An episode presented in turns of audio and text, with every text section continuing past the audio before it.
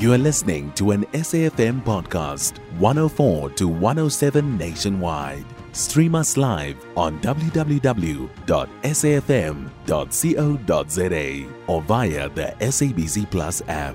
SABC News, independent and impartial. The National Union of Metal Workers of South Africa, NUMSA, is demanding that power utility Eskom must be given 70% allocation in the renewable energy space. NUMSA expressed concerns that workers will get left behind if they do not occupy all spaces of the debate. The union questions why government is rushing to implement the transition in South Africa when the carbon emissions are minimal compared to other countries like Germany and the United States. For more on this, we join on the line by NUMSA spokesperson Phakamile Hlubi Majola. Very good morning to you and welcome. Good morning and good morning to your listeners. Thank you for having me on the show. Ms. Hlubi Majola, first tell us why is NUMSA demanding that Eskom be given 70% allocation in the renewable energy space? Why is that important? It is extremely important because Eskom is the state owned power utility. It is also the only power utility that employs as many employees as it does. More than 30,000 workers in South Africa are directly employed by Eskom. And if you look at the principles of what a just energy transition is supposed to look like, they are very clear that as we transition from a reliance on fossil fuels to renewable energy, it is possible that this transition may result in job displacement. So, what we're saying is that in order to future proof Eskom, in order to make sure that Eskom as a power utility is able to, you know, enter into the fourth industrial uh, age and participate in this new technology, whilst at the same time protecting the livelihoods of workers and their families.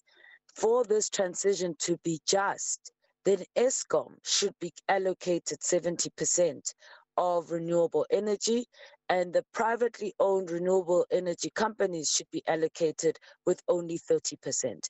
If we do it like that, then we're ensuring that the transition is just. We're ensuring that there's minimal impact in terms of job losses uh, for workers and their families. And we're making sure that Eskom is playing a productive role in uh, in this, you know, in the space of of, of um, reducing the negative impact of climate change. Now, some critics uh, of the power utility might argue why must Eskom have such a high allocation in renewables when Eskom is currently struggling to keep the lights on, which is costing the country billions to run and maintain? Well, that should have actually been the, the position of this government from day one. And this is why, for us, we're saying, and, and we've been saying that until Eskom is actually given a meaningful role to play in renewable energy, we cannot be persuaded to believe that this transition is a just transition. Because as things stand right now, this transition is benefiting only the private sector. Uh, the technology of the renewable energy companies is owned and controlled by privately owned uh, companies that are foreign companies. They're not sharing that technology with us.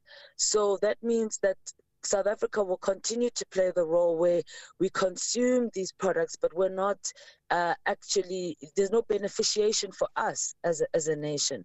And that cannot be a good thing. Mm-hmm. Secondly, the reason we've got load shedding is because a political decision was taken because of the demands made by the World Bank that they would no longer invest in proper maintenance of power stations. That the World Bank has actually said that this government must stop funding coal fired power stations and is no longer willing to allocate um, finances for that.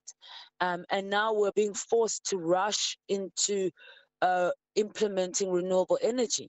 Now that wouldn't that's not a problem if if we mean that this process is going to benefit the majority of people. As things stand, the way that this process has been rolled out, it's not benefiting the majority of people. As you yourself know, Komati was shut down. I can tell you right now that Komati power station has actually created a, a ghost town in a sense because all those workers are not working and it's created a, a whole new socio-economic crisis. So that shows you that as long as you've got a, a, if this program continues to be rolled out by the private sector, there will be lots of suffering for ordinary workers and their families. But if it's a process where the state is in control, the state owned power utility, Eskom, is the one that's rolling it out, then we can make sure that the majority of people are beneficiaries. This pressure from the World Bank, is this why you think government is rushing to implement this transition in South Africa when our carbon emissions are minimal compared to Germany and the United Kingdom and even the US? Well, definitely, uh, we can we can say that the World Bank is the one that's applying pressure. We can also talk about how this is a new form of, of colonialism because whilst they are saying to us that we should not rely on coal, uh, the exports of coal to Europe have increased by over 700%. So, so, so Europe is taking our coal, but they're telling us we mustn't use the coal for ourselves. And this is actually why we're having persistent load shedding, because we are being told that we must rely on renewable energy, which even Europe, I mean, I'll just use a classic example Germany. Germany is one of the leading countries when it comes to renewable energy technology, but they will never allow their population to suffer through rolling blackouts. They know that renewable energy technology is unreliable, it's intermittent, it's not there. Um, the energy when you need it is not necessarily there at the time when you need it. So this is why Germany still depends very heavily on coal and nuclear as a backup for the times when the renewable energy plants are not producing enough energy. But South Africa is not allowed to take such a decision. I mean, so in other words, Europe must benefit from our coal while we sit in the dark. And this is why we say that if they're rolling it out the way that they're doing it currently, then this is not a just transition. It's just a modern day form of colonialism where the uh, the the where our minerals are being used for the benefit of Europeans, whilst Africans must sit through load shedding, and this is why that we need a government and we need our leaders and our politicians to have courage to actually stand up and fight for our energy sovereignty and our right as a country to dictate our own energy path.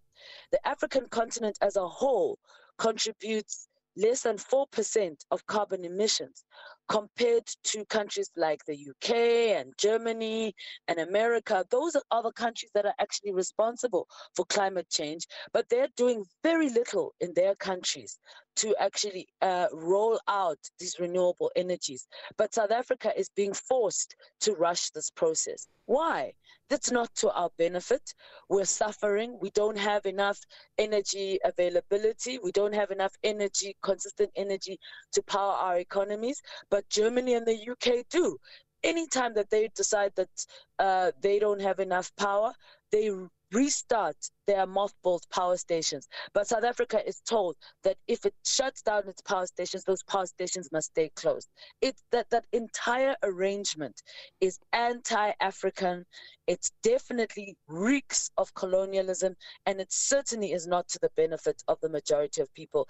And this is why we really need to be serious about re-looking at this entire process, so that it actually does end up being a just transition where the majority of people who obviously are black and working class benefit from this process. Let's continue shedding light on the subject. Why is NUMSA still of the view that load shedding is economic sabotage designed to promote privatization of energy generation? And why do you think there's perhaps no alleged political will by government to end this load shedding?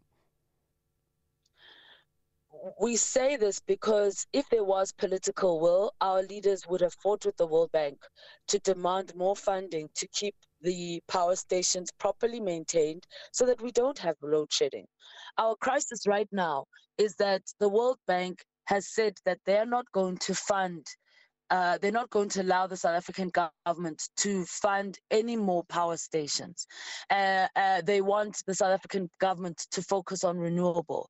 But it and whilst there's whilst it is good that we have this renewable energy technology it's necessary to combat climate change. It's not a technology that can be used to industrialize a country. And even in europe they're finding this out.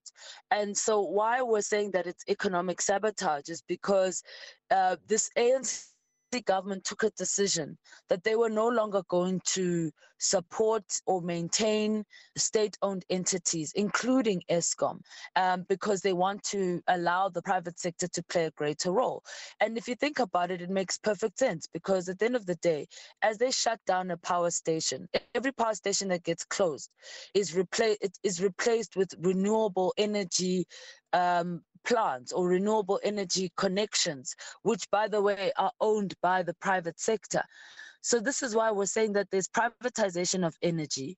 It's being done for the benefit of the private sector, and we are we are being told that this is the way for us to to transition. But that transition is actually resulting in in, in massive power cuts, um, and we're not being allowed to do what we need to do to fire up the coal-fired power stations so that they're operating at maximum capacity. So we really do need this government to be a government that acts in the interests of the majority of people. It needs to be a government that drives an agenda uh, to to benefit all of us, so that we're not sitting in the dark. So that if we are going to be uh, involved in the renewable energy space, then it must be something that uh, is done for the benefit of the majority of people. It should not be done so that uh, a minority of of people from foreign-owned companies are able to benefit at our expense. I thank you so much for your time. That was NUMSA spokesperson Phakamile Hlubi Thank you. Majola. You can find SAFM Current Affairs on 104 to 107 nationwide. Our podcasts are available for download on all our digital platforms. SAFM, leading the conversation.